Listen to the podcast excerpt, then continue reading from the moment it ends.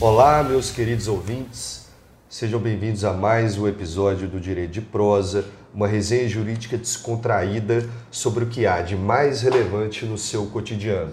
Meu nome é Guilherme Rezende, sou advogado e a meu lado se encontra ele, o grande professor Diego Castro. Como vai, Diego? Dom Gui, meu querido irmão, estou muito bem. E hoje mais ainda, né? Sexta-feira, cara. E vamos falar de um tema muito bacana. Hoje a gente vai mudar um pouco o viés. A gente tem falado sobre notícias jurídicas, sobre temas um pouco mais imbricados. E falar de notícia está sendo quase que triste, é que a gente não tem notícias boas, né? Só confusão. É o famoso... No nosso país é o famoso tiro, porrada e bomba. Falei, ô Gui, vamos, vamos refrescar a memória. E nós As... vamos falar de um livro hoje, né, Gui? Vamos falar, só fazer um pequeno comentário Faça. sobre essa introdução sua, Diego. Às vezes eu rezo para que eles briguem. Mas, enfim, eu, primeiramente eu gostaria Tô de... Estou com um estoque de pipoca lotado, porque é. eu quero... Vou comer minha pipoquinha de boa.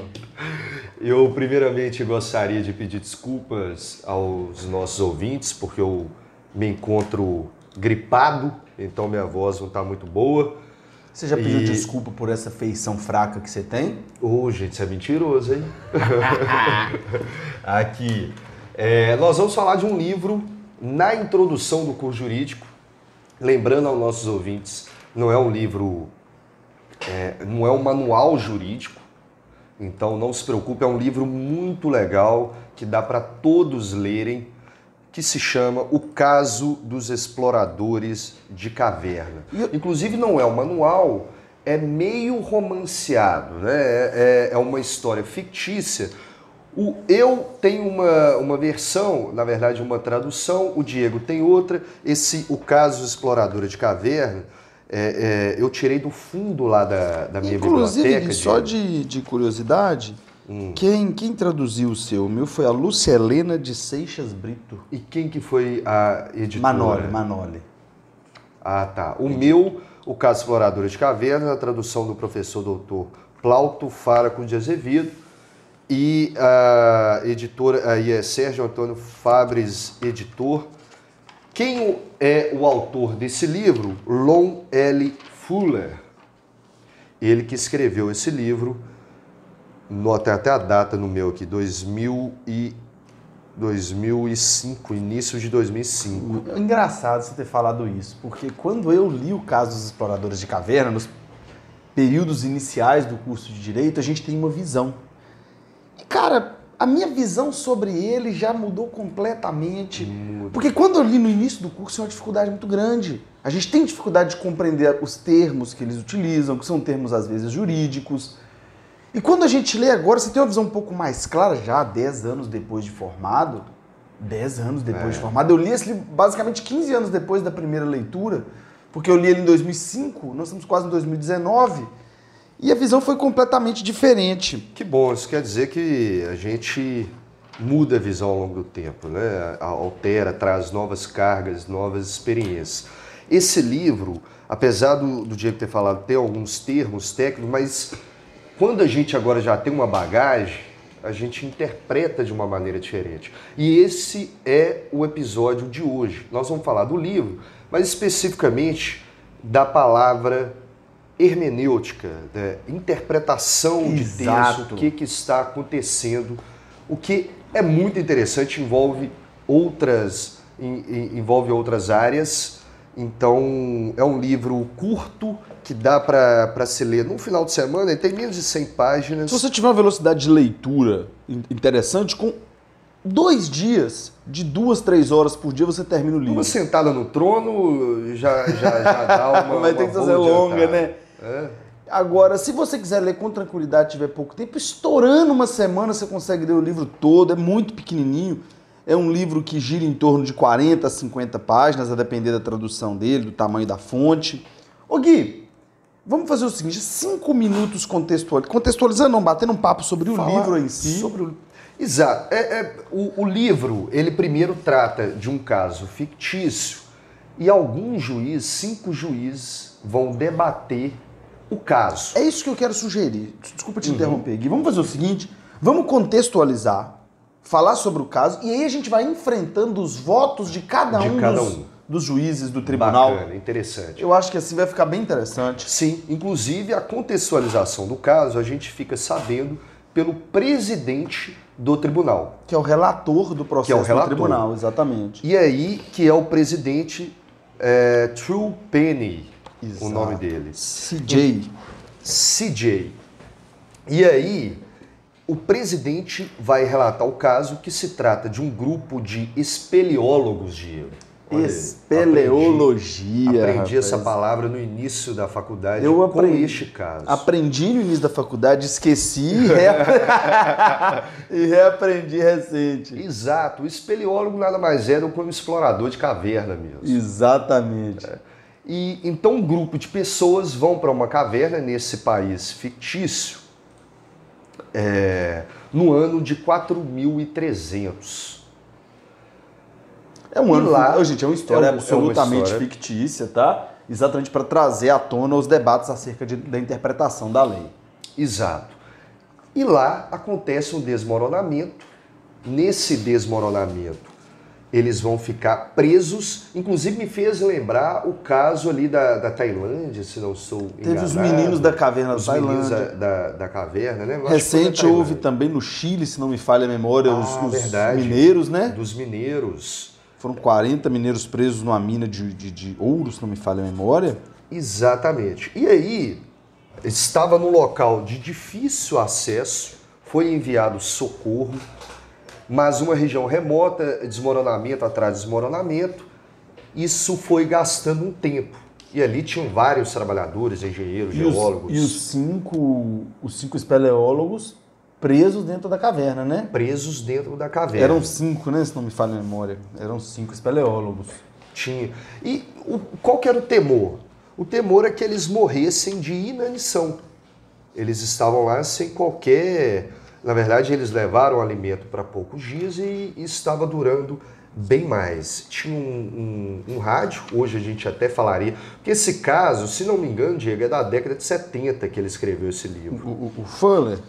É, eu não, eu não me lembro muito bem, mas me falha a memória, posso, tem, posso... Muito, tem muito tempo. Então, hoje já seria um celular, a gente viu o desmoronamento em Fortaleza, que o menino mandou uma selfie debaixo dos escombros para sua família. Desculpa te, te interromper. Qual que é a data correta? O caso ele foi publicado pela primeira vez na, na revista Harvard Law Review, volume sessenta e dois, do dia quatro de fevereiro de mil novecentos e quarenta e nove. Ah, então é muito mais mas, tempo. Não, mas a sua opinião faz sentido porque esse caso foi introduzido no, no direito brasileiro, no direito não, né? Uhum. Na doutrina jurídica brasileira, em mil novecentos e setenta e seis, com a primeira tradução feita por Plauto Faraco de Azevedo. É essa a minha tradução. Essa é a sua tradução? É. A minha tradução é genérica, então, né? Da Lúcia Helena. É, não, mas é, é boa também. Da Lúcia Helena, né? não, são, da, da Lúcia Helena. São, são várias traduções. Mas, enfim, voltando ao caso, é, eles perguntaram quanto tempo teria para serem salvos, libertados, falaram o tempo e aí pediram a opinião acerca da probabilidade de subsistirem sem alimento por mais de dez dias. Então, vamos lá. Eles entraram para explorar a caverna, houve um desmoronamento, eles ficaram absolutamente presos, sem qualquer acesso, mas com a mínima comunicação com a sociedade. Sim. E demorariam vários, demoraria vários dias para que eles fossem salvos e isso colocaria em risco a existência deles, porque eles poderiam morrer. De inanição. Exato. Esses detalhes, gente, a gente está falando aqui, contextualizando, porque é, vai ser utilizado na fundamentação do juiz. E aí a fundamentação é muito interessante, uma mais interessante do que a outra. Bem, então eles perguntaram via rádio, hoje seria via é, WhatsApp. Isso, eles, a comunicação deles era rádio. Era rádio. O presidente, ao presidente da comissão de salvadores, se eles sobreviveriam por mais de dez dias. O presidente da comissão respondeu que havia escassa possibilidade de sobrevivência por tal lapso de tempo. Então pediram para falar com os médicos. Ali havia, havia na equipe de salvadores é, várias profissões, né? Não só geólogos, engenheiros, mas médicos, enfermeiros que estavam lá. E, bem, o representante dele via rádio falou que eles não seriam muito capazes de sobreviverem sem a alimentação. E aí, bem, um deles perguntou o seguinte: e se fosse feito a alimentação via carne humana? Peraí, se eles ceifassem a vida de um deles para se alimentarem enquanto o resgate conseguia furar aquelas barreiras do desmoronamento, as rochas, né? Exatamente. E aí o presidente da comissão respondeu a contragosto que sim, haveria possibilidade de sobrevivência. Perguntaram também para os médicos, nenhum se atreveu a enfrentar a questão. E aí perguntaram a um juiz, a uma autoridade governamental, se seria possível, seria viável. Nenhuma das pessoas ali na missão de salvamento mostrou-se disposta a assumir esse papel e dar esse conselho do canibalismo. O que, que aconteceu, Diego? Em verdade, ali, o que eles vislumbraram é que era a única forma de eles se salvarem até que o resgate chegasse até eles. Eles estavam pensando, né, como sobreviver. Inicialmente falaram dez dias para eles, eles só foram libertados no vigésimo terceiro dia. E teve uma morte.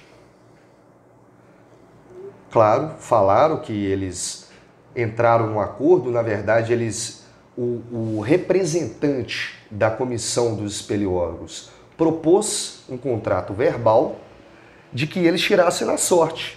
Para saber qual deles seria morto para que a Sim. carne servisse de alimento. Exatamente.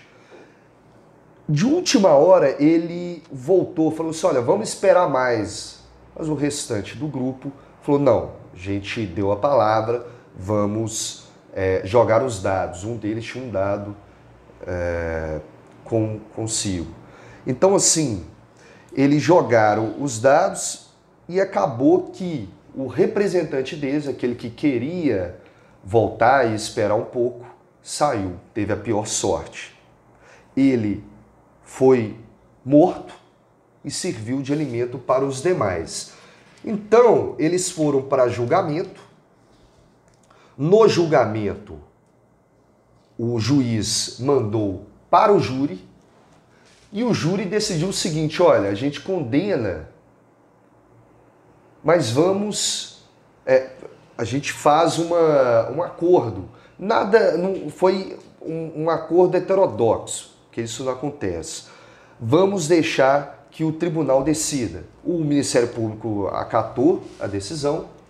Então, em primeira instância, vamos dizer, eles foram condenados.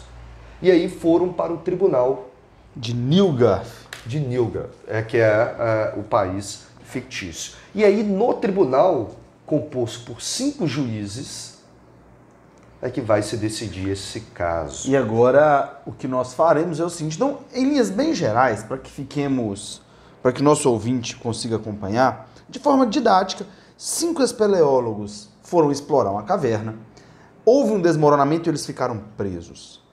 O resgate demoraria muito tempo. Diante do risco de morrerem por inanição, acabaram decidindo por matar um deles num jogo de sorte, para que a carne desse sujeito morto servisse de alimentos para os demais. Era a única forma que eles viam de sobreviver diante daquela circunstância, dada a demora no resgate, porque eles ficariam sem alimentos e naturalmente faleceriam. Então, a questão gira em torno da seguinte circunstância. Eles devem ser inocentados? Eles devem ser condenados? Eles agiram em legítima defesa? Havia algum risco? Não havia? Então, o que o tribunal vai julgar é a situação de condená-los ou não condená-los e os argumentos para tal circunstância. É importante. Lembrando que em primeira instância, Diego, só te interrompendo, em primeira instância eles foram condenados à forca. O júri decidiu para o juiz, falou assim, olha, vamos deixar para o juiz. Na verdade, isso até não existe no direito brasileiro. É, o júri ele é soberano e deve decidir, mas o júri desse país, eles não se sentiram à vontade. E aí, por uma decisão do júri com a anuência do Ministério Público, andou para o juiz de primeira instância que os condenaram, que os condenou à forca. E aí está no tribunal. Confirma ou não essa sentença? A grande questão e o interessantíssimo, eu já adianto, Gui, para os meus alunos todos, eu vou indicar esse livro. Todos os meus alunos de primeiro, segundo e terceiro períodos, eles terão esse livro indicado. Por quê? Porque o, é, é, é, mistério, é, é importante frisarmos uma coisa aqui. Lá na lei de, do, de, do condado de... Como é o nome do condado mesmo? De Stoufield. É. Onde supostamente aconteceu o caso, onde ficticiamente aconteceu o caso, a lei não prevê qualquer exceção ao crime de, de homicídio. Quem intencionalmente matar outro é condenado, pá, ponto. Exatamente. O, literalmente é quem quer que intencionalmente prive a outrem da vida será punido com a morte. Ponto. Essa era a regra do lugar. E aí o que acontece? A história do livro gira em torno do voto de cada um dos cinco desembargadores, ou dos cinco ministros do tribunal, dos cinco julgadores Sim. do tribunal. E de... a arte imita a vida um pouco, né? Exato, Porque exatamente. Teve um caso desse e gerou um filme, não me lembro agora o nome do filme, de um avião que caiu nas geleiras, numa montanha, enfim, não sei o caso ao certo, mas que eles se alimentaram de carne humana. Tá certo que não mataram, porque na queda do avião morreram algumas pessoas. Morreram algumas pessoas. Mas é um, uma posição extrema de você, apesar de sermos carnívoros, você saber que se alimenta de uma carne. Eu fico imaginando isso, os franceses comem carne de cavalo. Eu fico imaginando aquele bichinho. Os chineses comem carne de cachorro. cachorro. E aí é uma coisa que me choca um pouco. É, comer carne de cachorro... e de cavalo, assim, na fome, você vai. Então foi um caso. Na fome, ele chegará ao extremo de se alimentar de carne humana. E aí nós vamos... Proced... E agora, Gui, vamos fazer o seguinte, uma sugestão.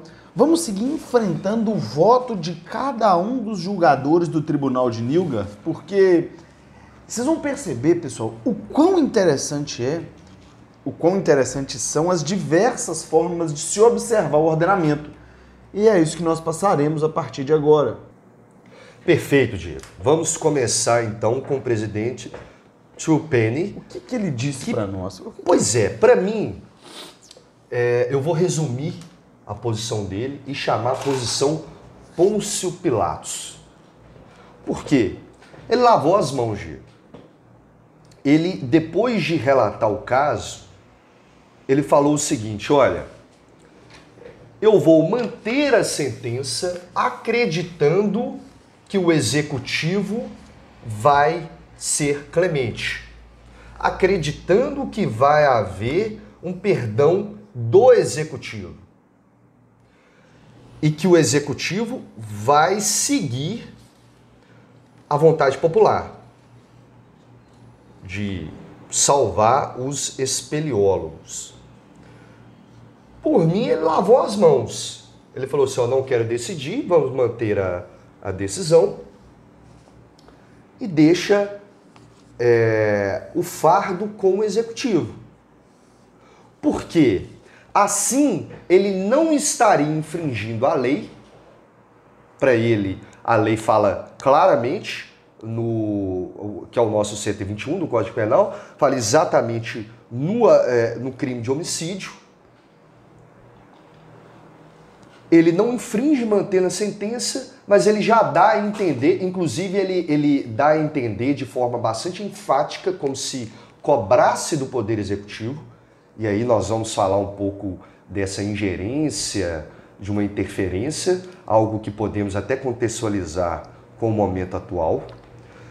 Ele força o Executivo a ter uma postura de clemência, de conceder o perdão judicial.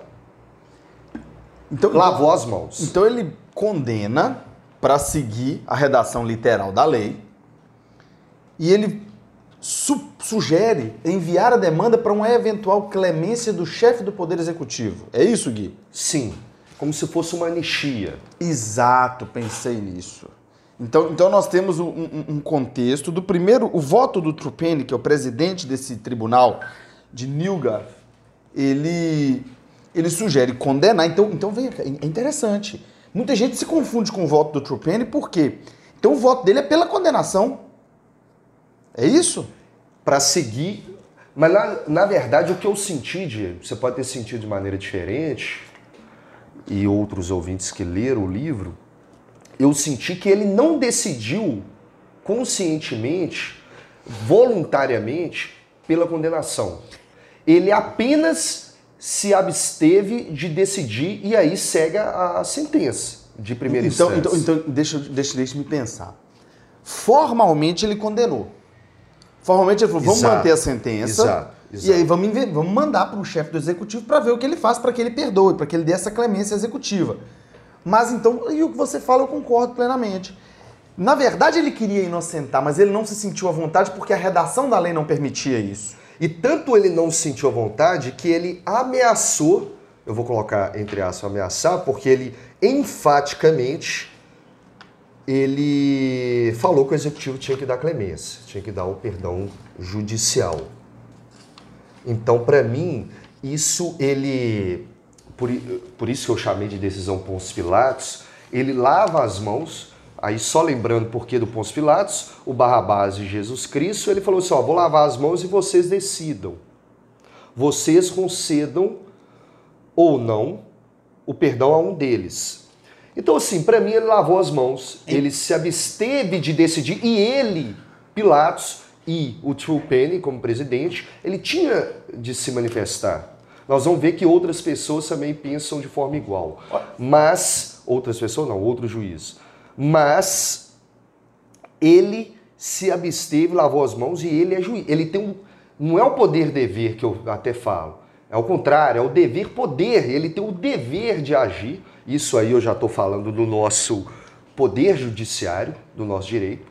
Ele tem o dever de agir e decidir numa situação dessa. E ele tem o poder para decidir. Olha que interessante. E eu gosto muito, o, o livro do, do caso dos exploradores de caverna me chama muito a atenção por conta de refletir muito do que é a nossa sociedade. Olha, olha que interessante, é um caso extremamente complexo. Eles mataram, voluntariamente mataram, mas para sobreviver, ponto. É como se esse caso fosse uma batata quente. O, ju, o tribunal do júri e o juiz de primeira instância decidiram condenar para seguir o rigor da lei, mas enviaram para o tribunal. O tribunal de Nilga, logo no voto do presidente, sugere o seguinte: ei, vamos condenar para manter a literalidade da lei, mas vamos mandar para o presidente, para o chefe do executivo, é um querendo remeter para o outro. E dentro desse contexto, para que todo mundo entenda muito bem, tem um trecho aqui do voto do Truepenny que me chama muito a atenção, que é o seguinte, abram aspas. Em um caso como este, o princípio da clemência executiva parece admiravelmente apropriado para mitigar o rigor da lei.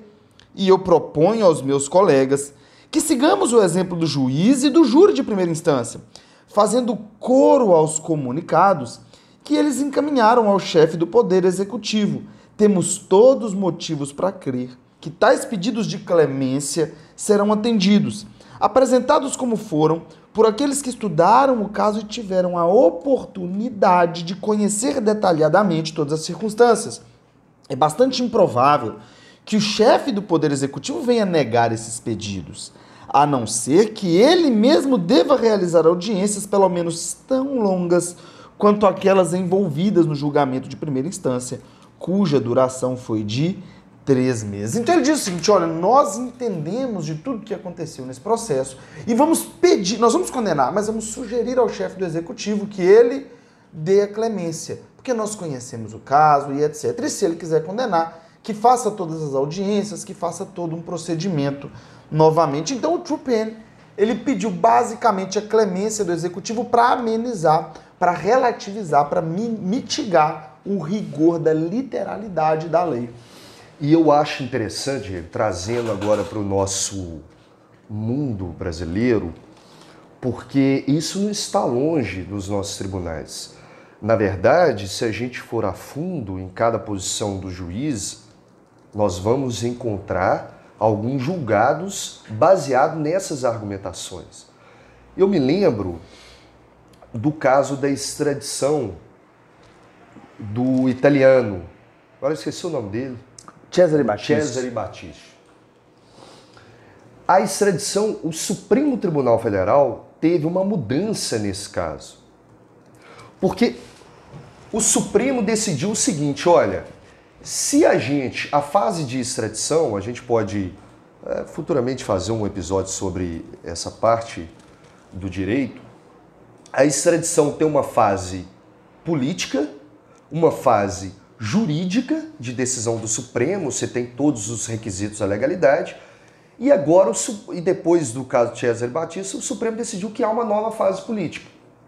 Porque é o seguinte, foi durante o governo Lula da Silva que o Supremo decidiu, olha, Cesare Battisti não é um crime político, porque se fosse crime político não poderia haver uma extradição. Essa foi a conclusão do tribunal. É um crime comum mesmo, ele matou durante sua época, enfim. Não havia prescrição, tem todos os requisitos, dupla tipicidade, enfim. Mas quem dá a palavra final é o presidente da República. O que é que o Supremo fez para mim neste caso? E havia e, é, uma observação. O Brasil e a Itália têm e tinham na época um contrato, um acordo de extradição, que é um contrato internacional, um acordo de extradição. Na minha visão, sendo legalista, o Cesare Battisti, ele cumpriu os requisitos legais, tanto que o Supremo confirmou que ele poderia ser extraditado.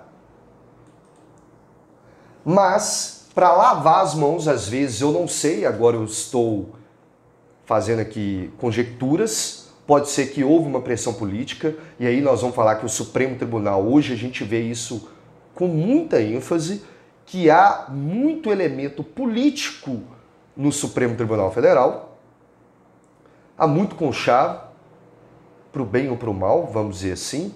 Só estou falando que há posições, agora a gente vê a discussão a respeito da prisão em segunda instância, também pode ser matéria de, de, futuro, de um futuro, uma futura prosa. Há uma, uma posição que não é somente legalista. O Supremo, muitas vezes, decide e arruma uma, um jeito de decidir por outros argumentos. No caso do Cesare Battisti, o Supremo decidiu, olha, ele cabe extradição, cabe extradição ao caso dele, mas quem decide é o Lula, e o Lula não uh, fez a extradição. Que é o caso do Truepenny, que ele fez o seguinte, relativamente falando, ele fez o seguinte, olha, vamos deixar para o executivo emitir um juízo político. Um juízo político. Nós vamos ver o juiz, outro juiz agora mais eu te, pra frente. Agora eu te pergunto, os demais julgadores seguiram o voto do, do Truepenny, do presidente? Então, por enquanto, está um a zero para manutenção da sentença. Exatamente. Mandá-los à forca. Então, vamos fazer esse placar? Vamos lá. Condenação um, absolvição zero. Zero. Frisando que o Truepenny votou para manter a sentença. O judiciário condena e o executivo que dê a clemência se for, se for necessário. Diego, vamos para o momento Good Times. Eu tô sabendo que você tem um momento Good Times bacana aí, Dondinho. Eu tenho um momento, um, um momento Good Times muito interessante que veio do Carlitos, pelo menos assim que ele mandou o nome dele. Carlitos, eu fiquei pensando se é o Tevez, Diego. Não, não, acho que não é, não. Não? Acho que não, o Tevez tá na Argentina. Eu ia gastar, mas tem, a gente tem ouvinte na Argentina, Diego. Tem ouvinte na Argentina? Nós temos, ah, claro. Pode rapaz. Ser o Carlitos Tevez. A gente não tá brincadeira, não. Eu não vou gastar o meu espanhol aqui, mas ele disse o seguinte, vocês falam bem, mas tem muita coisa errada em criticar o presidente Bolsonaro. Na hora H, era Haddad de Lula ou Jair Bolsonaro. Bem, meu caro Tevez, na hora H muita gente tem dúvida mesmo. Não sabe o que fazer, mas essa aí é outra aula, né, Diego? É, o que você tem para falar para o nosso Tevez? Dom Tevez, uma das coisas mais bonitas, Dom Tevez, Dom Carlito Tevez, uma das coisas mais bonitas da sociedade é saber conviver com a diferença. Coincidentemente, aqui eu assumo, eu e o Guilherme temos uma postura de divergir de muitas formas de comportamento do atual chefe do executivo. Eu, de fato, acredito não ser um sujeito preparado para a presidência, acho que ele sabe disso, ele mesmo sabe disso. Mas a questão não é ser preparado ou não. É não concordar com pontos de vista acerca do respeito à humanidade, à vida humana, ao sentimento, humanidade como um sentimento, não como raça humana. Então, de fato, a gente, a gente tem diversas e importantes divergências sobre a forma com a qual ele tem levado seu governo. Acho que até o próprio P S L já não, não converge já muito. Não, é, é, eles querem implodir o presidente. Exatamente. Então não é a gente. Mas tá o falando, mais bonito é da sociedade é conviver com a diferença. Trouxemos o Felipe Andrade, o previdenciarista que foi eleitor do Bolsonaro e que é um cara que foi maravilhoso, é amigo nosso. E conviver com a diferença é o que tem de mais bonito no mundo. É democrático. Conviver mas... com a diferença é diferente de querer eliminar aquele que pensa de maneira diferente de ti. Então, Carlos, agradeço sua mensagem, respeitamos seu ponto de vista, mas acredito que mantemos nossa visão de mundo, né, Gui? Até se prove o contrário, né? Exatamente. A gente não tem compromisso com o erro. Mas vamos lá, Diego, para a frase ou pensamento do dia.